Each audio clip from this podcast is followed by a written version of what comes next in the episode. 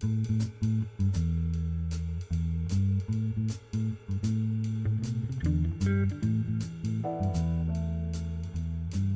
is episode number 75 of the Middle Country Public Library podcast. Hello and welcome. I am Sal DiVincenzo, joined by my fabulous colleagues Sarah Fate Hi. and Nicole Rambo. Hello. And we're here to both educate and entertain you on all the wonderful things that we have to offer here at Middle Country Public Library. We have a very special episode this week because we are uh, interviewing Jungle Bob, who's coming down tonight uh, to do his uh, his fantastic program. And uh, so we just we got him on the phone, Yeah. and we chatted with him, and uh, and here's our interview with Jungle Bob. So um, we are on the phone with uh, Jungle Bob, who has uh, two stores. You have two stores, right? Yes, two stores. Now we expanded from our Selden location to another store in Oakdale last year. Great. So Jung- Jungle Bob has two stores um, in Suffolk County, and he is uh, local to our area, and he has done some shows at the library in the past, and he is going to be here at the library tonight with his um, Jungle Bob live show at uh, 5 p.m. in the children's area. So we thought we would interview him and, and see maybe how uh, you, Jungle Bob, got your start in this profession and uh, maybe ask you a few questions if you don't mind. Could you just give us a little background about how you got started? Yeah, well, going way to the beginning, you know, I was a, a city kid born in Manhattan who uh, was moved out to Babylon, Long Island, abruptly by my parents who decided they wanted to move to the suburbs. And um, in an often told story, I encountered my first reptile like the second day I lived there. Oh, I didn't know what the heck I was looking at because I had never even seen grass, let alone something slithering through it. so um, it was, my inclination was to go pick it up and investigate it and see what it was. Mhm. And lo and behold, there's this little garter snake, which is a harmless, common snake here in Long Island. But my Brooklyn-born mom and my Irish cop dad didn't think it was anything but a rattlesnake, and uh, uh, caused quite the stir. The neighborhood kids, who are also predisposed to being afraid naturally of snakes, um, everybody was screaming and yelling. But I was like, "This is a pretty cool thing." And then certainly the reaction I got to everybody from everybody um, spurred my interest. So many many years later, I'm uh, still running around the world looking for snakes. Started Jungle Bob's Reptile World, as you know, about Mhm. 15 years ago, and uh, still going strong. That's how we started, though, finding a snake on the front lawn, like many others. wow, that's that's great. Did you do anything before this, you know, interest? Well, or? yeah, I had a I had a, I had a nice career in business. I owned a computer service company for many years, were quite successful in Hauppauge, Hmm. and the time came to move from that. I always done this on the side, though. Uh, when my kids came along, which is close to 30 years ago, um, I always had animals in my possession. And at, at the house, I had I had pet lizards and turtles and snakes. We had dogs and cats too, but we we leaned towards that way. That's what we were known for. So I was always the hit of all the uh, show and tells in kindergarten and first grade oh, I bet. and, and and little by little that spurred people to say, "Do you have a card? Can you do a Girl Scout troop? Can you come to the local library?" And I did a lot of presentations uh, early on, long before Jungle Bob came to mind, and long before we had the opportunity to buy the reptile store that was there in Centereach for many many years. I always had financial problems, it seemed, but uh, we rescued it by buying it and turned it into Jungle Bob's Reptile World. That's great. So what uh, what can someone expect if they go into into Jungle Bob's? What what can they expect to see or to experience? Yeah, well, now that we moved to Selden, we have places to park now, Sal, so it's a lot more fun. the other place didn't have a great parking lot. Uh, we did have a nice backyard, but uh, that all went away. We're in Selden in a strip mall there, but it's great, 2,000 square feet. Uh, one of the few pet stores left standing on Long Island that has pets in it. As you see, the, the big trend towards the big box stores for sure Mm. is pallets of food and Mhm. you know, bulk items and maybe an aisle with some fish and a parakeet or two. But we've got reptiles in the form of snakes, lizards, turtles, and tortoises, amphibians, which encompasses frogs, toads, axolotls, salamanders, and newts. And then we really go out on the edge and do uh, invertebrate animals, where it's scorpions, tarantulas, millipedes, centipedes. That's really for a small group of select people, but very popular, believe it or not. Huh. And all these animals are on display. They're in naturalistic cages. So you can see the animal somewhat in a microcosm of his natural environment. There's desert animals, there's uh, woodland animals, there's a lot of tropical um, rainforest animals, and they're in their proper cages with the proper live plants, running water, depending on which type of species it is and where it comes from. So it's almost like going to the reptile house at the Bronx Zoo, hmm. only there's no charge to get in. That's nice. Yeah. yeah. Yeah. That's the, we really are a destination store. On the weekends, we're pulling people all the way from Connecticut, New Jersey, and certainly the, uh, the five boroughs all make the trek out to Selden to come and check out what Jungle Bob has. There's just not many stores left, is the problem. Mm. No place even to get the supplies that we sell and the food that's required to take care of reptiles. That's what we we make a market in. So it's under the radar of all the Petco, PetSmarts. Mm-hmm. They do very little of that type of work, and uh, that's all we do. So I've accumulated for myself, my two stu- my two sons, and nine other employees. Now we have a staff of uh, experts that have been doing this for many many decades. Oh, that's great. That's fantastic. Yeah.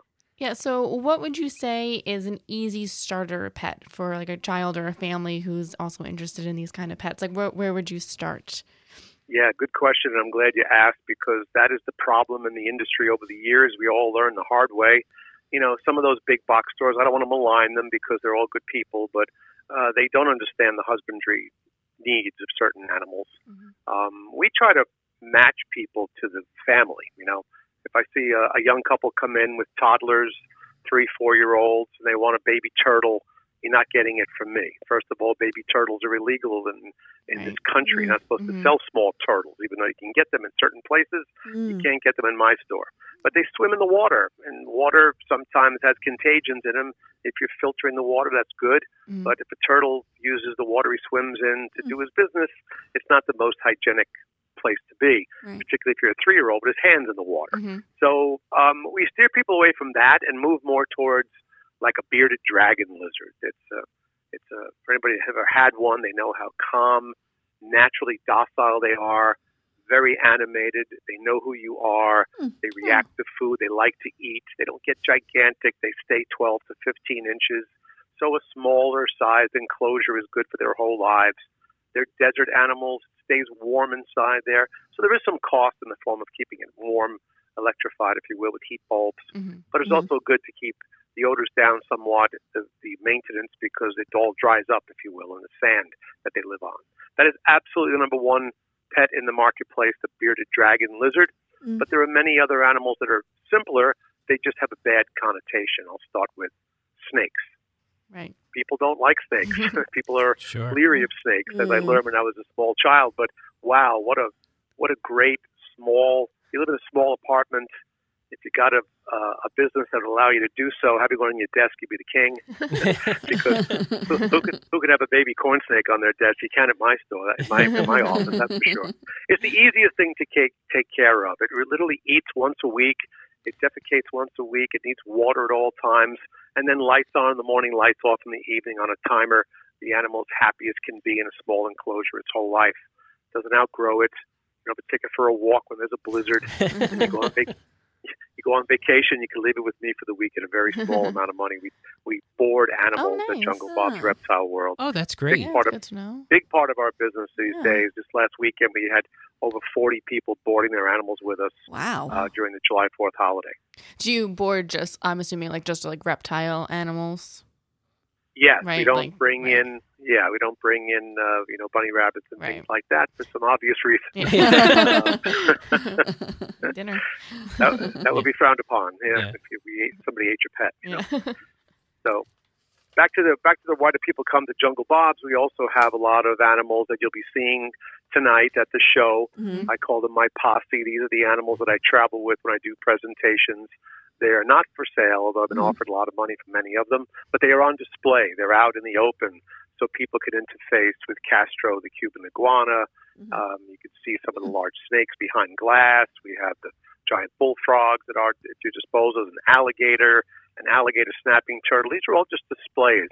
And that's what we find people do on the weekends. You know, they're kicking tires, but we don't mm-hmm. care because they're spreading the word of what they saw. Um, and it's a lot of fun to see, particularly small children react with their grandparents who had the all, all the bad information. The poor people that are older than me, the bad information was in our generation. Where now the internet and some of the Steve Irwin and Jeff Corwin Mhm. television shows, they're really painting the proper pictures about reptiles, about Mhm. how what they really like, and that's pretty much been our mission statement from day one: is to put them in the proper light. It's not a hobby for everybody, that's for sure. But it is. There are a growing number of people that want to keep a reptile as a pet. Sure.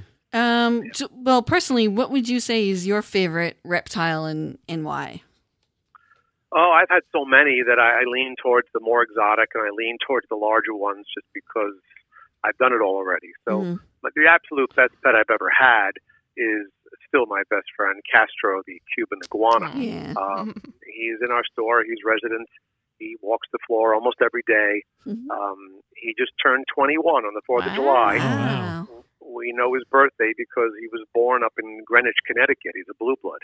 he doesn't he, he doesn't come from Cuba like his ancestors did. There's still a good population of them on the island of Cuba, but he's a land iguana or a rock iguana. He's not Hmm. those green ones that you see at the other stores. They're arboreal in nature. You see them in some of the islands, but mostly Central America, Costa Rica, Nicaragua. There are green iguanas in every tree, you know, and they're very happy up in a tree Mhm. looking down at you. So if you have them as a pet, I suggest putting them up in a tree because that's when they're that's when they're happy. Which sometimes is frowned upon if people don't have a tree in their house. They have to build something that the iguana Huh. can climb up and look down Yeah. on their owner. If they're looking up, they get nervous. They think they're Oh. going to be preyed upon. They snap their tails. They claw. They can sometimes bite. Where rock iguanas, uh, land iguanas, are Mhm. naturally on the ground and they have no problem looking up at you. And they're they're calm around people. Right. Castro has never even opened his mouth in his. Well, I got him when he was eight years old, so I've never seen him open his mouth to anybody in those 13 years. Wow.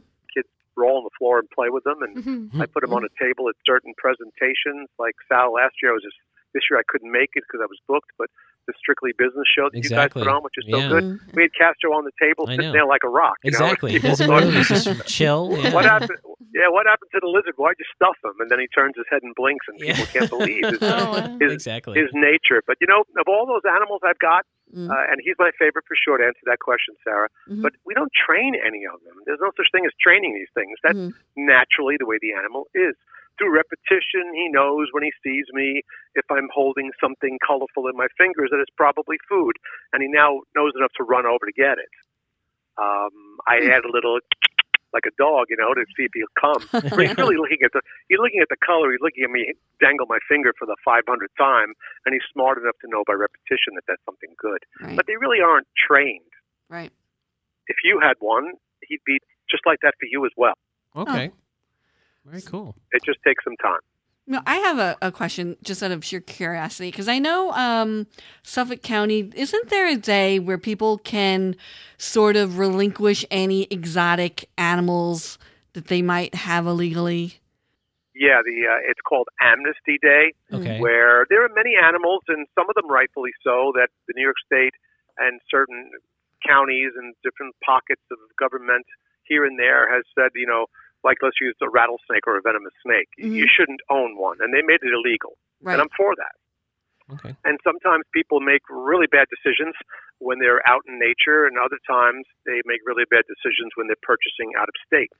Because I and they'll bring things in that are illegal. And after a while, it's good that they gave amnesty because prior to the amnesty, we can just give it up, no questions asked. Mhm. Prior to that, people let them go. Yeah. Yeah. So they were letting go all these like alligators. Yeah. A Yeah. couple of years back, there were uh, it was a Newsday and News 12 every day. There was an alligator every week one summer being uh, being let loose. That's My phone was ringing off the hook. Is that, is that your alligator, Jungle Bob? I'm like, no, we're not letting him loose on the expressway. What do you think? well, I was just you know, curious. do they contact you for assistance if they get um, any exotic reptiles?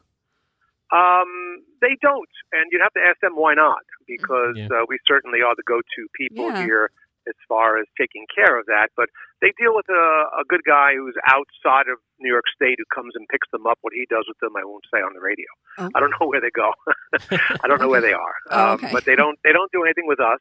But you know, we are supportive of those kinds of laws because we don't want the industry and the pet this segment of the pet world to get a black eye all the time. Right. Sometimes the laws go a little too far, I think, and and don't want you to have certain animals. The Mhm. like the turtle law, for example, is uh, anything under four inches is illegal Oh. because 50 years ago, some porch baby put the baby turtle in his mouth Oh and my goodness. contracted a disease, and the baby died. Oh. So the federal government said no more baby turtle sales. Right. Yeah. So we have to wait for the turtle to grow to four inches, which takes over a year, and then he can be sold. Huh. And Huh. if you ingested any part of whatever was on was in that boy's mouth that day, um, you know, if you lick the six-inch turtle, it's still going to get the same disease. If it's on your hands, you're going to get Oh. the same disease. It's not the size of the turtle; it's the quality of the water. So um, Mm. things like that, we are on the other side of the law. But you know, extremely large snakes, Mhm. anything that's venomous, anything that could really do harm to people, I'm all for uh, the amnesty days. Right. Sure. Okay. Yeah. Very good. We rescue things all day long, though, that are not going to the amnesty world.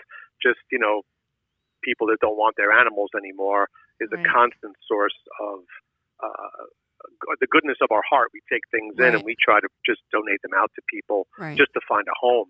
We have our caring souls that shop with us all the time. We have many people that'll take the turtles hmm that they probably got in Chinatown when they were one inch big, and they Yeah. threw them in a in a tank and then in a pond in their yard, and then they just 30 years later say we're tired of taking care of this thing. They Oh, bring them to us, Yeah. and we place them. We place them where they can be uh, carry out the rest of their lives in, in happiness. But um, there isn't as much of that as it used to be. right. That's good. People are keeping their animals longer, but unfortunately for reptiles, it's not like your dog. Not many people give up their dog when they get tired of it, um, but they do. with- They do with their reptiles. They just move on to the next. And we have rescued thousands of animals over the years. Wow. That's question. fantastic. Yeah, thousands. So, if someone is listening and wants to reach out to you, um, what's your? How should they contact you, and what's your uh, your address there? Oh, the best way to to do it because the phones are always so clogged here. at The retail store was serving customers all day. Is just to email us, and that would be info at junglebobsreptileworld.com. Um, free to just send questions in generally. I have again my two sons, Tyler and Dylan. Uh, man the uh, emails there, but if there's a specific question to me, I specifically will answer it. So you can be happy to say, "Hey, Jungle Bob," and just say send a question off to me. I'd be happy to uh, answer that. If they don't have the time to do that, they could just check out YouTube. We have over 100 videos on YouTube on all mm-hmm. kinds of different husbandry topics. Some of them are quite amusing because they were all one take live videos. Mm-hmm. so I look back at them with my head in my hand sometimes going, oh my God, I can't believe that happened. But, you know, frogs landing on my face. I meant to say this word. I said the other. Um, I get maligned. He said vertical, not horizontal. It's like I shot somebody. But I did make some mistakes because it was a one-take video service that we did for free for somebody, and Okay. um, that's not that's not the story. So uh, go check it out online. Just Google Jungle Bob and you'll see it. Yeah, we'll That's put cool. those in our Great. show notes Mhm. so folks can link right to it. Thank you so much uh, for for spending the time with us, uh, and we're really looking forward to seeing you tonight at uh, the Centereach building. hmm Great. It's been a while since I've been there, so I'm taking all the big guns with me, if you will. So Fantastic. be ready, Sal. I need a I need a prop. and yeah, right. okay. well, thank you so much, Jungle Bob, for uh, chatting with us here on the podcast. Okay. Thanks so much. We'll see you later. Yeah, we'll see you soon, Bye-bye. Bob. Thanks so much. Bye. Bye bye. Okay, so that was our interview. Uh, Mhm. thanks again to Jungle Bob for uh, for chatting with us. We're going to put everything in the show Mhm. notes of all the stuff that he spoke about, and that is tonight. And what time again is that, uh, Sarah? Tonight, It starts at five. five o'clock Yep. here in the Center Each Center building. Reach building, yep. Great. So, thank you so much for listening. If you want to listen to our older episodes or read our show notes, visit our website, mcplibrary.org forward slash podcasts, or visit our Podbean site, mcplpodcast.com. So, for Sarah Fade and Nicole Rambo, I'm Sal DiVincenzo. See you on the next show.